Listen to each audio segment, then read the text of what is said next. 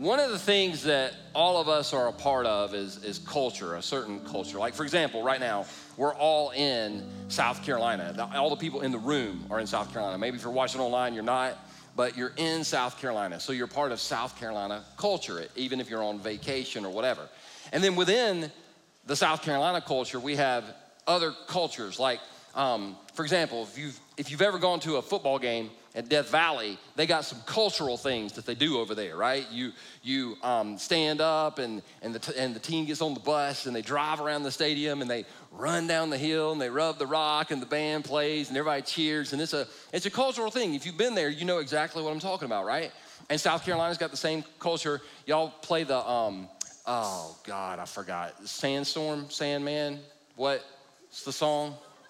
It's a song about a sand thing, and y'all wave a white flag, right? And it's part of the culture because y'all are already surrendering before you even start the game. You got, the white flag, but but it's part of the culture, and all of us have that. We, we got a part of a culture and subcultures. Now, church, church is no different. Church has subcultures, and church, if we're not careful in church world, we will speak insider language to people that don't speak our language. Let me give you um, a couple examples.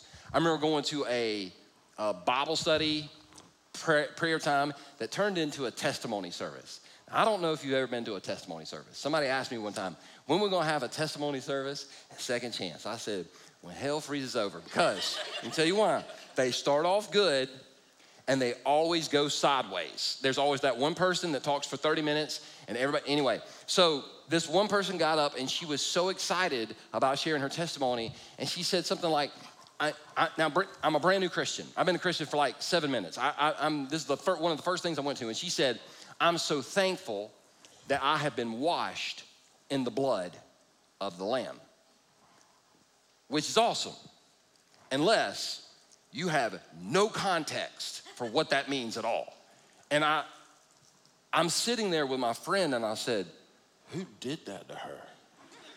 He's like, "What do you mean?" I was like, "That sounds awful." Dude, the, what are y'all doing? If y'all, if somebody brings out a lamb, I'm gone. If I see a goat, I'm out. I like, I, he was like, no, no, no, no. It's, it's Jesus is the lamb and washed in the, and he, he explained it to me. And I was like, oh, oh, okay, yeah, yeah, I get it. Now, the, the reason I brought that up is because once I first became a Christian, and if you've, if you've ever experienced this, you become a Christian, and those first three to six months, they're amazing. It's like you're on a spiritual high, and everything you pray and ask God for, it's almost like He says yes. Like if you want to play the lottery, become a Christian and go buy a lottery ticket tonight. You, you might win. Hopefully you'll tithe, but um, you might you might win. It's it's great. And so I was on this high, but then that high wears off, and you actually got to like you know follow Jesus daily when it's not easy. And I was going through a season where I felt like some things in my life weren't going the way they needed to go. Some things weren't happening the way I wanted them to happen. So I went to an older, wiser friend, um, and I just said, "Listen, this is what's going on in my life." And he and once I described it, he went, "Oh, yeah, man. You're just going through a pruning season." And I went, "Yeah, that's what I thought." And I left going, "I don't know what the freak he meant. I have no idea what prune. I didn't know what pruning season meant, but I do now." And if you've ever gone, and by the way, if you don't understand it, I'm going to explain it tonight. But if you've ever gone through a pruning season, you feel like it's punishment. You feel like you're being punished when you're being pruned but you're not actually being punished. You're being prepared for the immeasurably more that Jesus wants to do in your life. So, with all that being said, we're going to catch back up with Gideon. We gave Gideon a timeout last week. We let him get some Gatorade. He was kind of tired. So, we're getting back to Gideon. Let me do a really quick recap and review to catch everybody up. Y'all good with that? Good. Okay, so four people are. I'll get the rest of y'all there. Once again, that's my job, it's not yours. So, we started out understanding that the Israelites had been oppressed by the Midianites for seven years. Now, this isn't like the, the Democrats held the you know, White House and then the Republicans held it. It's not that type of oppression. This is the oppression where one nation conquers another nation. They start killing people, they start mistreating people, they start enslaving people. They would come in, they would steal all the food, they would steal all the livestock. And the, and the Bible said that the children of God, the Israelites, looked for places to live underground. I mean, that's, that's bad. And it went on for seven years. They had, talk, talk about trauma. I mean, I know there's a lot of us in this room that have experienced some sort of trauma. That had to be traumatic, going through that kind of lifestyle for seven years. You're living underground just to stay alive. And then finally, Jesus appears to this guy named Gideon. Before this, we don't know anything about Gideon, we don't know a thing.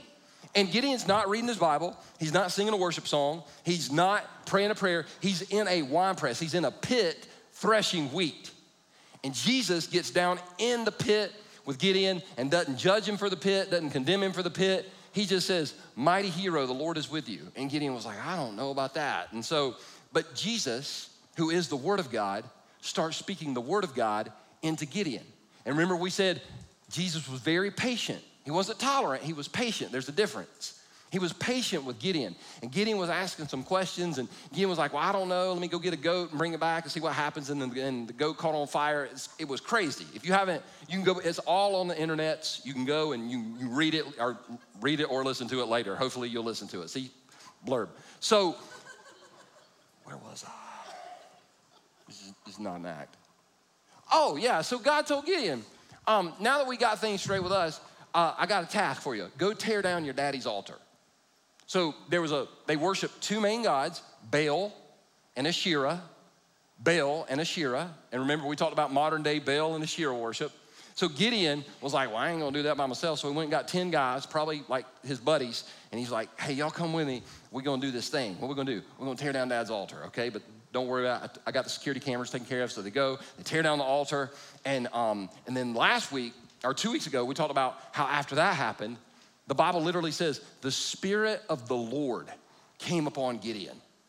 And he, and he blew the horn and, and he called men to battle. We're going to go and fight. And we talked about the work of the Holy Spirit in our life. When he, when he, after he blew the horn and the Spirit came upon him, we, and remember we said the Spirit allowed Samson to tear the lion apart. And, and 1 Peter 5 8 says the devil is like a lion and how we have the power by the Spirit to rip apart his work. So the Word of God and the Spirit of God was moving in Gideon. He put out the fleece and he saw a little bit of God's Spirit, then he saw a lot of God's Spirit. And that's where we're gonna pick up the story. Um, are you ready? Okay, more people. Okay, that's good. Now, we're gonna we're gonna start the story with this as the foundation of, of the rest of the message. And it's this watch this. His thoughts, meaning God's thoughts, are higher, and his ways are greater. Now, this right here, if, if, we, if we don't have this as the foundation, then not only does this message not make, make sense, but nothing in our walk with Jesus is gonna make sense. Because I used to think that prayer was, was taking my ideas to God, and now as I've been walking with Jesus for over 30 years, I'm learning uh, no, no prayer is where I, I try to get His ideas into me. And even if you're not a Christian, but you're considering Christianity, which, if that's you, by the way, I'm super glad you're here. Um, I, I, hope you keep coming back. But if there is a God, and by the way, I'm put my cards on the counter and say, I think there is a God, then we, we got to understand that God's thoughts are higher than ours and his ways are greater than ours. That means he knows better than we know. Amen? All right, good. There we go. Judges chapter 7, verse 1. So Jerubbaal, that is Gideon, by the way, they labeled him Jerubbaal, which is just a reminder when you start tearing down cultural idols, the culture people will label you. And so they label that's another message for another time, but I just thought I'd throw that in there for absolutely free.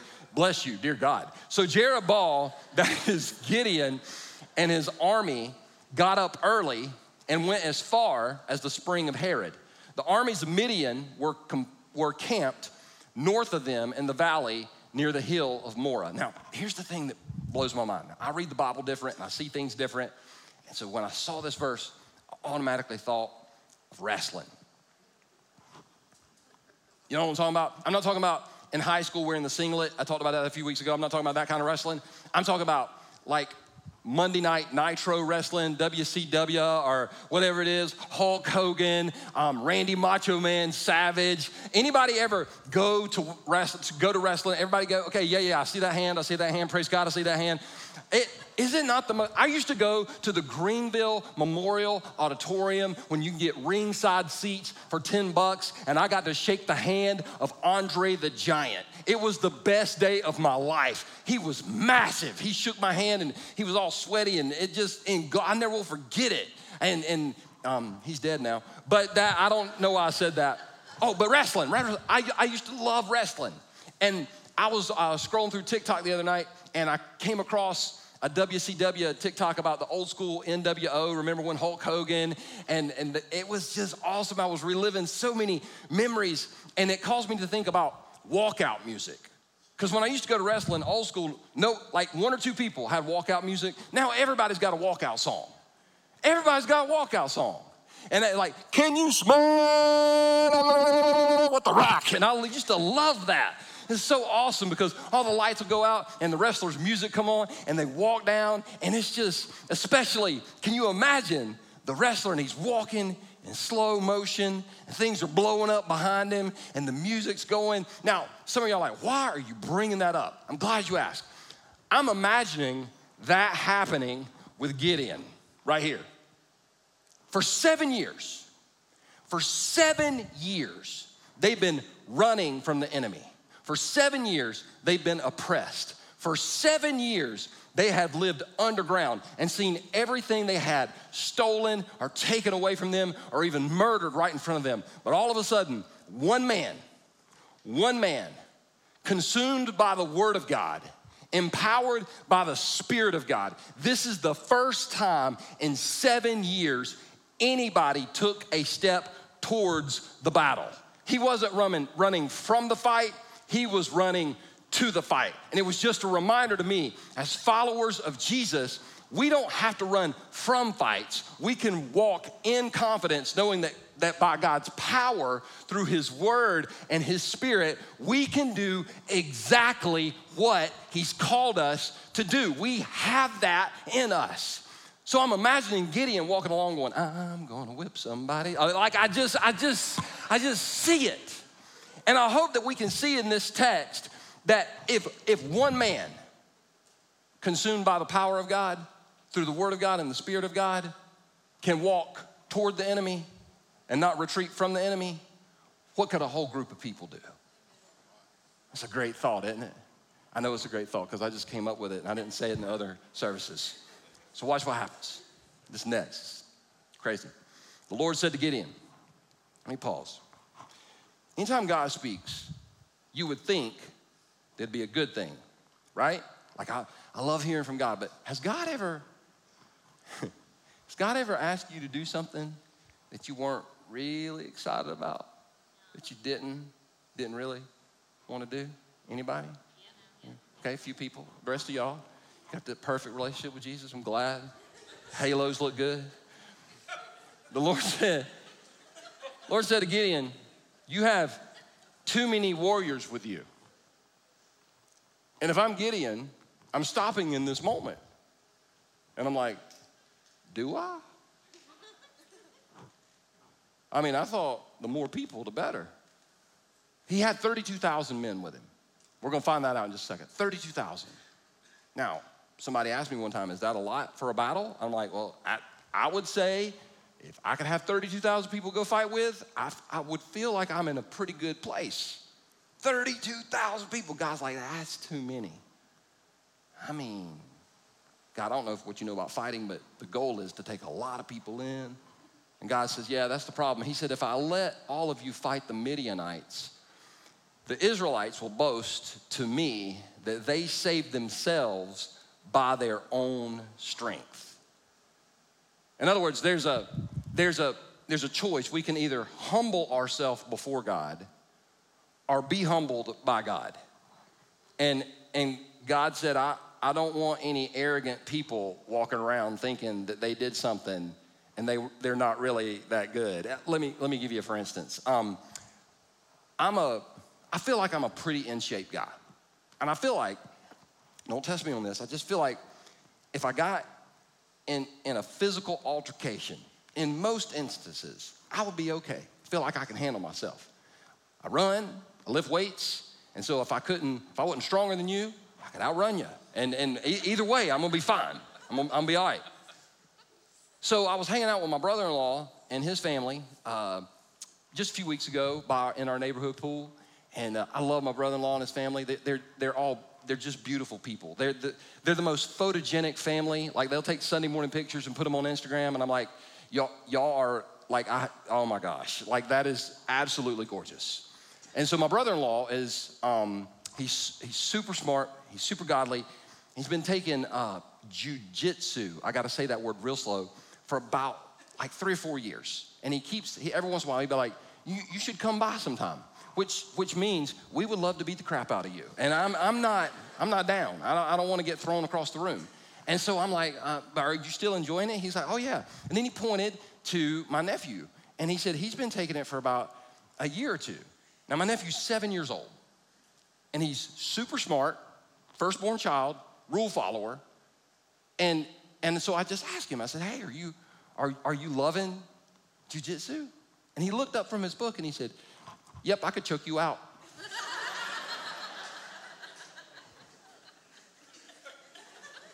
I said, I said, that's, that's sweet. That's, that's cute. And I looked at his dad and his dad said, no, he could. It's like, you raising a terrorist right now? Like, what is? And then he looked at me and he said, you should let him. I said, okay. Little seven year old jujitsu expert, show me what you got. So I sit down on this little lounge chair and he gets behind me and he's got, he gets in position and his dad is talking to him.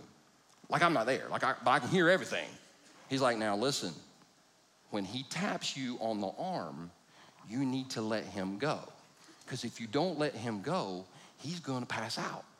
And I'm listening to all this going, this is He's seven and he's tiny. He said, Do You understand? And then he looked at me and said, Now, all you got to do is tap him on the arm. He'll let you go. I said, That's fine. And he counted down. He said, Three, two, one. This kid, y'all, I, I, I, I didn't tap his arm because I was swimming. I, like in a half a second. It, I've never had that kind of pressure put on my neck. I was like, and he, let him go, let him go, let him go. And then he, like he just looked at me and smiled. So I shoved him in the pool. I didn't, I didn't, I didn't, I didn't, I didn't. I didn't because he had got out of the pool and thrown me across like this kid. I was, I was humbled in that moment because I thought, yeah, I'm, I'm pretty strong. Isn't it funny how God will use simple things, small things, to humble you? Now, that's what he's saying in this text. He's like, listen, you've raised a really good army. But if I let this army go fight, then you will think that you're awesome. And, and God's goal is for us to understand that, that it's not us that's awesome. It, it really is God being awesome. And that anything that we get out of that, any sort of victory, is just a blessing from His hand. So, so for me personally, I understand this. I understand everything that I have in my hands right now today is because of, the, of a blessing from God, period. It Got, God blessed me with it. That's the only reason I have it. Now, some people would say, well, that's, well, that's easy for you to say. You're a pastor, you're in the ministry. But I think, what if we all could wrap our minds around that? We, everything we have that's good is a blessing from God. I've asked people in business, they're like, well, you know, I'm, a, I'm in business and it's different. I'm like, who do you think gave you the idea for that business? Who gave you the ability to think like that so you could run that business? If you're in a job and you got a promotion, who, who set that up for you? Who, who gave you the mind to think like that? Who gave you the ability to do what you do? Everything that we have that is good is a blessing from the hand of God. And sometimes God has to say, you know what? I need you to understand that, that all the stuff you got isn't the blessing, that I'm the blessing. So, so Gideon, Gideon's like, all right, well, I mean, what do you think I should do? And this is, God said, tell the people, whoever is timid or afraid may leave this mountain and go home. Now, this is a good idea on the surface, right? Because if you're gonna go into a fight, if you're gonna go into a battle, you don't wanna go in with Sam the scaredy cat Like, and he's just gonna freak out and run at, at, at the sign of trouble. Like, I don't know if you've ever been in a situation where you, somebody had to have your back, but there are certain people I don't want them to have my back because they would run so quick and so fast and so far. Like, I, I just need somebody that'll stand with me back to back and shoulder to shoulder. So Gideon's like, all right, listen, we're about to go into a fight. And uh, these guys are pretty good. So if anybody's scared, you can go home. Then he starts watching. One person leaves, and two, and, and he's sitting there and he's like, oh my God. I just lost 22,000 men. It's a lot of men, isn't it? And put in a way you understand. Let's say you had $32,000 and you lost $22,000. Would that, would that hurt? Mm-hmm. He's like, oh my God. Because the Bible says, so 22,000 of them went home, leaving only 10,000 who were willing to fight. Now, before we criticize the 22,000 for leaving, let's not be too hard on them. For seven years, they had been beaten, robbed, injured, seen their family members get, they, they did not think they had it in them. And so uh, the first opportunity they, got to walk away, they walked away. This is, this is what you call pruning. God removing something so he can replace it with something better. Pruning. Now, I, am gonna go ahead and say I don't know anything about gardening. I, I, don't know anything about like gardening, so I had to look all this stuff up. Um, people ask me like, what kind of what kind of plants are those in front of your house? And I'm like, green. Somebody asked me like, what kind of grass you got? I'm like, green. It's, it's green unless it's July or August. Then it's brown. But now I got a irrigation system, um, I guess I can tell you, if you weren't here, I don't have time. I don't have time. But this is what this is what Jesus said about pruning. Watch this. He said, "I'm the true grapevine, and my Father is the gardener." Now this metaphor is amazing. Watch this. He cuts off every branch of mine that doesn't produce fruit, which that's a whole nother message for a whole nother time. Watch this. But he prunes the branches that do not bear fruit, so they will produce even more. So if you if you have a grape grapevine, this is what he's talking about. If you have a grapevine and it's got some buds on it, a, a good gardener will step in and he will identify the, the good buds versus the bad buds. He'll prune away the, the bad ones, the dead weight on this vine, and ultimately, this vine will produce more good buds. It takes time, it takes effort. I'm sure it's painful, but the reason God removes things is that so that He can replace them with something better. The reason God takes things away is because in His time, He wants to give us more. So I started thinking about God, right here in this text, He pruned the fear from the army.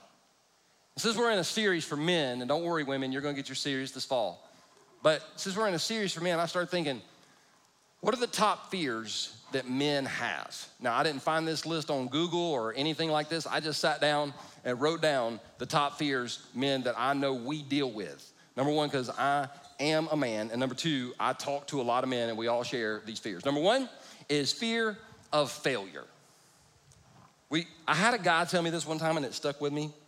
He said this If a man doesn't think he can win a game, he won't play.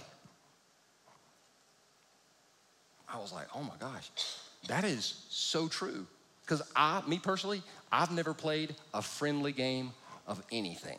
I remember going to some friend's house one time. They had a little six-year-old boy want to play Uno, and the and the mama looked at him, looked at me, and she said, "We let him win." I'm like, I'm not gonna let him win. I'm gonna roll him up and smoke him. That's what I'm gonna do. I'm gonna, I'm gonna, I'm. He will never want to play Uno again. I will wipe the floor. And then my seven-year-old nephew came in. I was like, I'm sorry. I, I just, no, that didn't happen. I just, I'm just saying, we we fear failure. I remember playing um, PlayStation with a friend of mine one time. We're playing Madden. And we were pretty competitive, but on that day, I was just in the zone. I was beating him 42 7. It wasn't even halftime yet. And guys, when you're getting beat 42 to 7, what do you do? Turn off the game. And that ended our friendship. I'm, I'm still bitter about it. I can tell you where we were, I can tell you his name. I know he's watching online right now. I'm not gonna call you out in the service, but you know you sinned and fell short of the glory of God. So, we, we fear failure. Now, let me ask you this question. It's a question that somebody asked me one time. So, what if you fail? So, what? Failure is, is, is what happens when you don't get back up. What's the worst case scenario that could happen in your life if you took a step forward for Jesus? I've experienced a worst case scenario. Tomorrow, it'll be seven years since I was publicly fired. And I hit rock bottom. My failure was epic. But you know what I discovered about failure? You know what I discovered about rock bottom? Rock bottom is a great place to build the foundation that will be the rest of your life. Failure isn't final. The second, second thing that, that men fear is fear of rejection. This is why a lot of guys aren't asking girls out today. I, I, I hear about this about once a week how guys are dating later and later and later and, get, and fewer are getting married and guys won't ask girls out because they're scared of rejection what if she says no well her loss move on now, girls, it's okay if you drop a hint. Like, if you were to ever ask me out, I would say yes. It's okay to say that. But men fear reject. We fear going for the promotion. We fear we fear being rejected. And the last thing is fear of the unknown. I told y'all last week, um, in, in fact, in this service, that the GPS on my iPhone said it was going to take six hours and 57 minutes for us to drive from here to Orange Beach. And I told y'all I was gonna beat it. And I did, but I almost didn't. You know why? I had a thunderstorm. I left from here, got to Atlanta in about an hour. Somebody like, about an hour? Don't ask. I got to Atlanta in about an hour. And this thunderstorm came out of nowhere. And it was so intense. Typically, I don't even slow down in the rain. I just kind of keep going. But it was so intense that my truck started doing this and, and I actually cut my hazards on. I used to make fun of people, but I was like, I was freaked out and I wasn't sure. I wasn't only, not only did I not think I wasn't gonna beat the time, I wasn't sure if we were gonna make it. I thought we were gonna have to pull over. Because something, I had this plan, but then the unknown happened. But here's the cool thing um, about the storms that hit us when we're on our journey they surprise us, but they don't surprise God. In fact, sometimes He sends the storm to get our attention, right? And, and control is the greatest illusion in the universe anyway. It's so funny when you confront, confront a control freak about how little control you have. You didn't control when you were born. You didn't control who your parents were. You didn't control who your brothers and sisters were. You didn't, like, so many things we don't control. And so when it comes to fear of the unknown, we, that's where we got to trust that God's ways are higher than our ways and his thoughts are higher than our thoughts and roll with it. So, went from 32,000 to 10,000. Gideon's feeling good, walking forward again. But the Lord told Gideon, if you're Gideon, you're like, all right, guys, let's go. Gideon, what? What? What? I tore down the altar. I blew the horn. I told all the people that were scared to run away. They all ran away. Monty Python, run away, run away. They all ran away. And I'm here with 10,000. And I, what, what are you going to do? Cut my army down some more? And God said, funny that you should uh, say that. Um, there are still too many. Are there? Are there really? Too many? You think? You think. He said, Bring them down to the spring, and I will test them to determine who will go with you and who will not. God said, You got to get them to a place, and once you get them to a place, I'm going to show you And Gideon's like, all right, fine, listen, listen. I got 10,000. It's probably gonna be 5,000 that need to be cut out, and 5,000, I'm good. I'm good with this. So, all right, guys, God said to go to the spring, and we're gonna figure this out. Now, what happens next is you're gonna need a mind diaper to, to, to really absorb this. And I said that uh, this morning, and I said it's meme worthy, and I asked somebody to find me a meme, and I had one by the end of the first service. So I'll be memeing mind diaper later on. It's amazing. Um, it, it, when I first when I first learned what I'm about to teach you, it literally blew my mind. Watch this. Verse 5.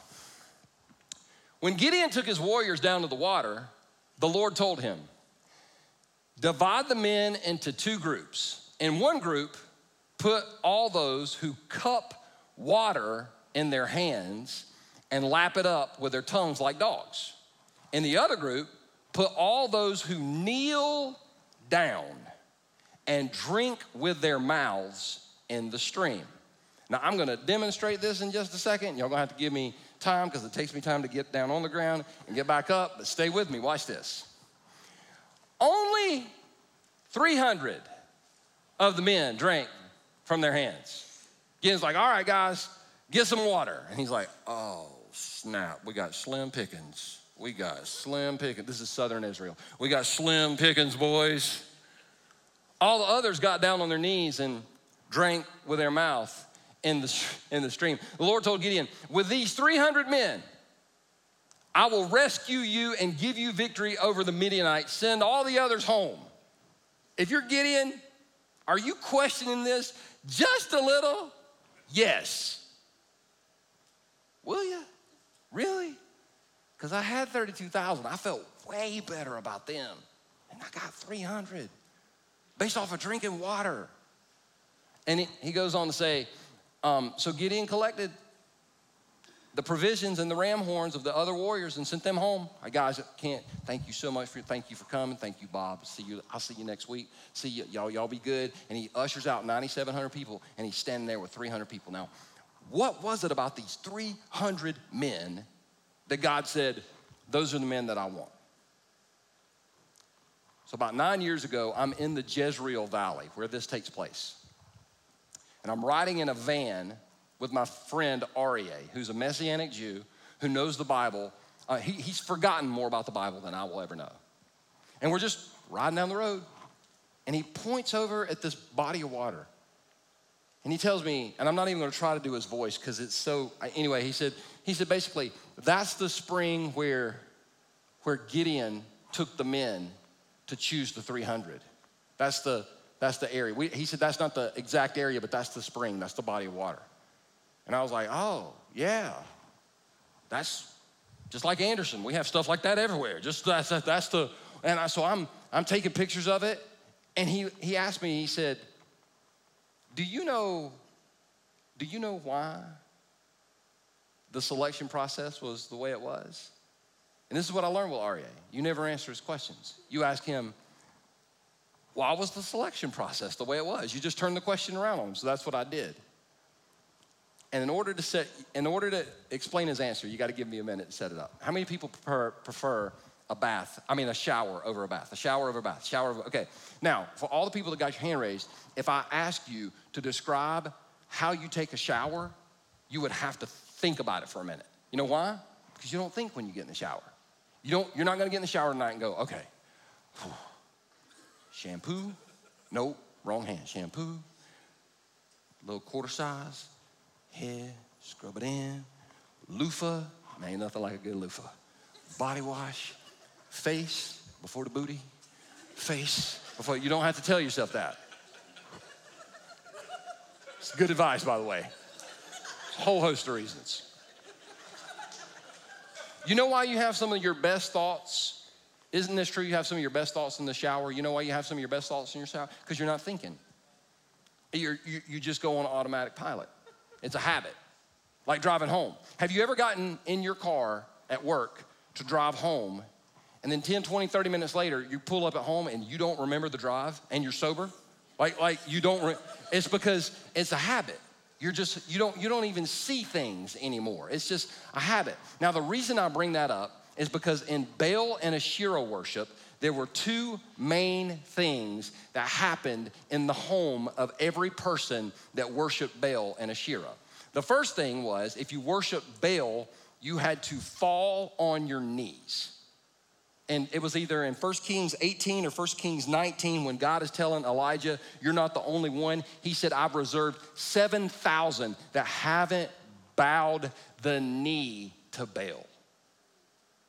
So you would walk into your house, there would be a carpet, and on the front end of this carpet, at least three times a day, some people say five or six, but at least three times a day for seven years, you do the math, that's a lot of times these people would walk into their house. Now, I'm not gonna fall on my knees for a lot of reasons, but it's gonna take me a minute, but give me a minute just to get down here. But they would fall on their knees, and some people that are 52, like my age, they would probably do it like this. They fall on their knees, right? And then at the end of this carpet, there would be an Asherah pole. There would be a miniature Asherah pole. Think about the size of a chess piece. And what you would do in this moment is you would lean forward and kiss the Asherah pole. So let's go through this for just a second. Three times a day, every day, for seven years, you would fall on your knees, lean forward, kiss the pole. So God said, the men that got the water like this, these were your guys. And I was always told that the reason God chose them is because they were the warriors, they were the fighters, they were the ones that were prepared. In fact, that's what I ultimately told Aryeh, and he said, Yes, all my American friends say that. They are wrong. I was like, I know, stupid Americans. Think about it for a second. If you're falling on your knees to worship Baal, then leaning forward to kiss the pole, and it becomes a habit. It's just what you do every single day. The men that came up to the water and fell on their knees and leaned forward to drink the water were making a declaration. They were worshiping Baal. And God's telling Gideon, I want to remove what is fake out of my army so I can take the real men of God to the fight. And your habits don't lie. Mind diaper.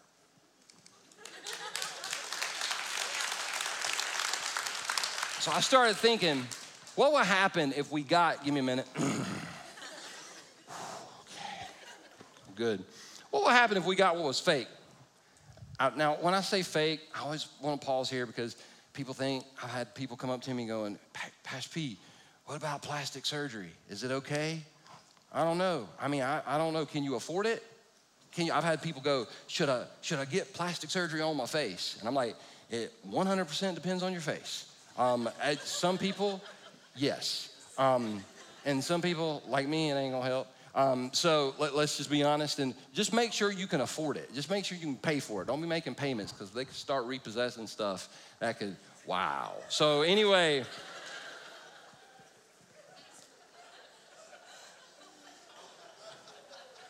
I'm just going to keep that right there and stay on the text. what, what if you got what was, when, now when I say fake, think of fake and sin being the same thing.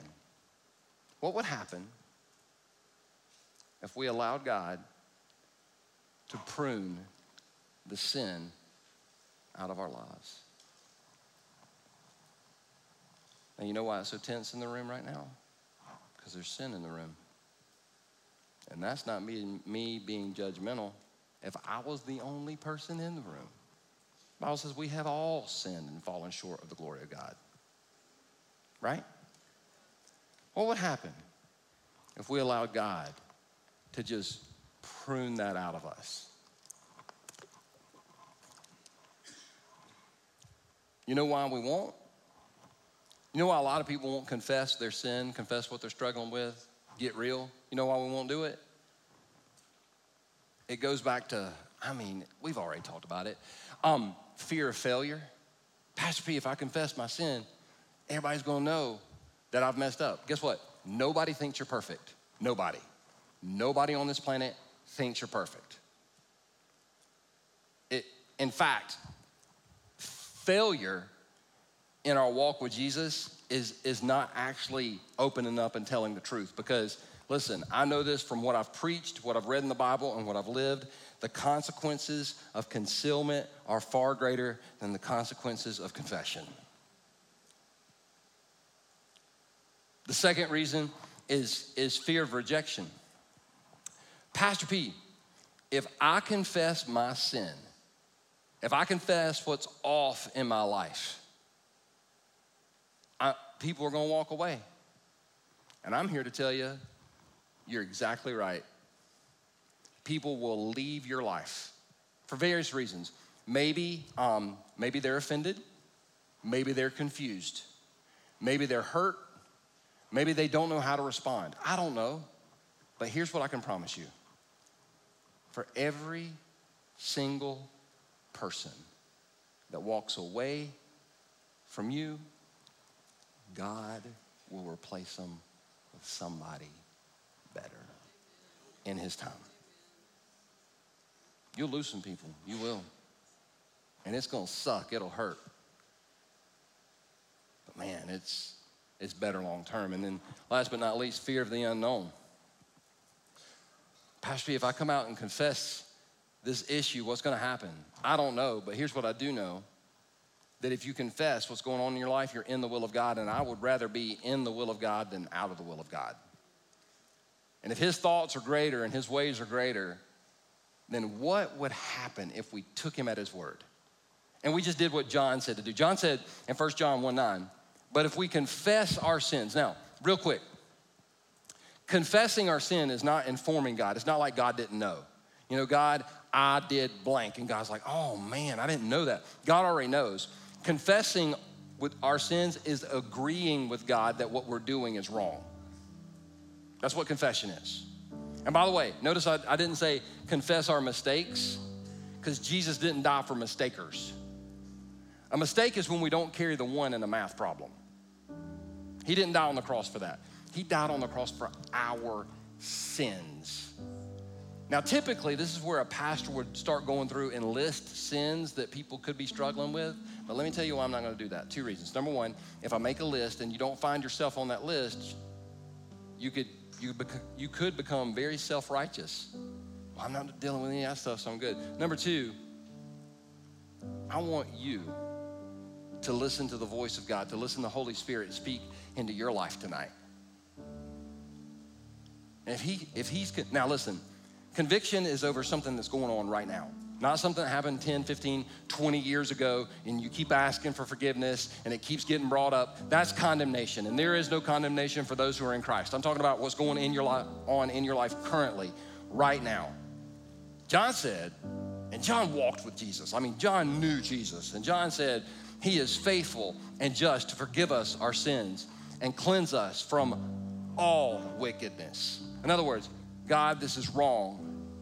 And I don't I don't want to live this way anymore. I want it to be made right. And that starts a process in our life that is mind blowing. Then he says this. Actually, the, the half brother of Jesus, James, said this. He said, he said, confess your sins to each other and pray for each other so that you may be healed. There's a lot of people in church world today that we've been forgiven but we haven't been healed because we we haven't opened up and asked somebody for help. This is who I am. This was what I'm wrestling with. You know where I learned? You know where I learned that this works? In rehab. Where everybody in the circle sat down with one common denominator we all knew we were messed up and we needed help. And when a group of people sit down together knowing we're messed up and we need help, but by the Word of God and the Spirit of God, we can overcome that thing that has been overcoming us for so long, we could walk in victory. So, what, what would happen? Maybe tonight, during our invitation time, you need to confess something to the Lord. Or maybe you need to confess to somebody here, somebody with you, a friend. And if you don't have somebody here that you can talk to about what's going on in your life, here's what's beautiful. We've got a we've got a care team. And during the invitation, they'll be standing right outside these exit doors and they would love to talk to you. This is a safe place with safe people. And all we want to do is help you take your next step. So, with that in mind, Father, I want to thank you tonight that you said in your word that no weapon formed against us will prosper. And Father, I believe that by the Spirit of God and by your word, that we can overcome.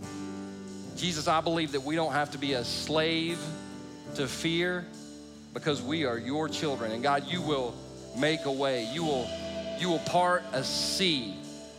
You will, you will meet us where we are. But you love us too much to let us stay that way. God, I want to thank you that your word is true. And what has been preached tonight isn't just true for Gideon, it's true for every one of us in this room. That we can know that we, we have your spirit and we have your word and we can stand on these things knowing that your plans are higher and your thoughts are higher and your ways are greater. Jesus, I thank you tonight that we can declare that and it's true. That we don't have to live in fear. God, we can live in faith. We can walk toward the fight. And God, as we're being pruned along the way, we know that everything that you take away, you're gonna, you're gonna replace it with something better. With heads bowed and eyes closed tonight, maybe right where you stand, right now, it just needs to be your personal altar to God, and you need to, you need to confess a sin to God. This is not for the purpose of shaming anybody. This is, listen, when God tells me I'm getting something wrong, that's a blessing because I want to get it right, and He wants me to get it right. That's the same thing for all of us. So if there's something going on in your life and you know it's a sin, just tell God, right, God, I agree with you that this is wrong, and I want to make it, I, I want you to help me make it right. It's a powerful prayer and starts a process that's amazing. Maybe you need to, tonight, you need to talk to somebody.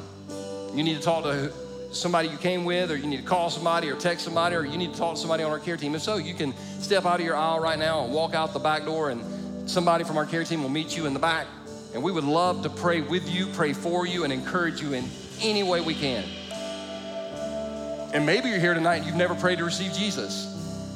The weight of your sin is on you. And here's what's beautiful you can put that weight on Jesus tonight because Jesus Christ died on a cross and he paid for our sin. And all we have to do is receive him into our life and we are forgiven and made brand new. So if you're here tonight and you've never prayed to receive Christ and you want to ask Jesus to come into your life, I'm going to ask you in just a second to say a prayer but I'm gonna ask you to say this prayer out loud. And the reason I'm asking you to say it out loud is because I want you to hear yourself say the words. There are power, there's power in spoken words. But here's what's cool you're not gonna say it alone because every week, our second chance family, we say it with you so you'll know you're stepping into a relationship with Jesus supported by a whole room full of people. So if you need to pray to receive Christ, you pray with me right now in Second Chance Family. Let's pray it with them together. Just say, Jesus Christ I know that I'm a sinner and I need you as my Savior.